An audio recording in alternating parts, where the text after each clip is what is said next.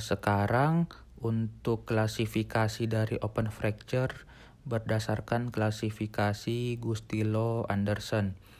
Untuk klasifikasi open fracture itu ada 3, tipe 1, tipe 2, dan tipe 3. Tipe 3 terbagi 3, ada tipe 3A, 3B, dan 3C. Untuk tipe 1 yaitu lukanya kurang dari 1 cm dan tidak ada kontaminasi yang dalam. Sedangkan untuk tipe 2, luka lebih dari 1 cm dengan adanya extensive soft tissue damage. Sedangkan kalau tipe 3A itu ada large wound dengan good soft tissue coverage. Kemudian tipe 3B tetap ada large wound tapi ada exposed bone fragment dengan extensive stripping periosteum. Kemudian untuk tipe 3C lukanya besar namun dengan tambahan major arterial injury.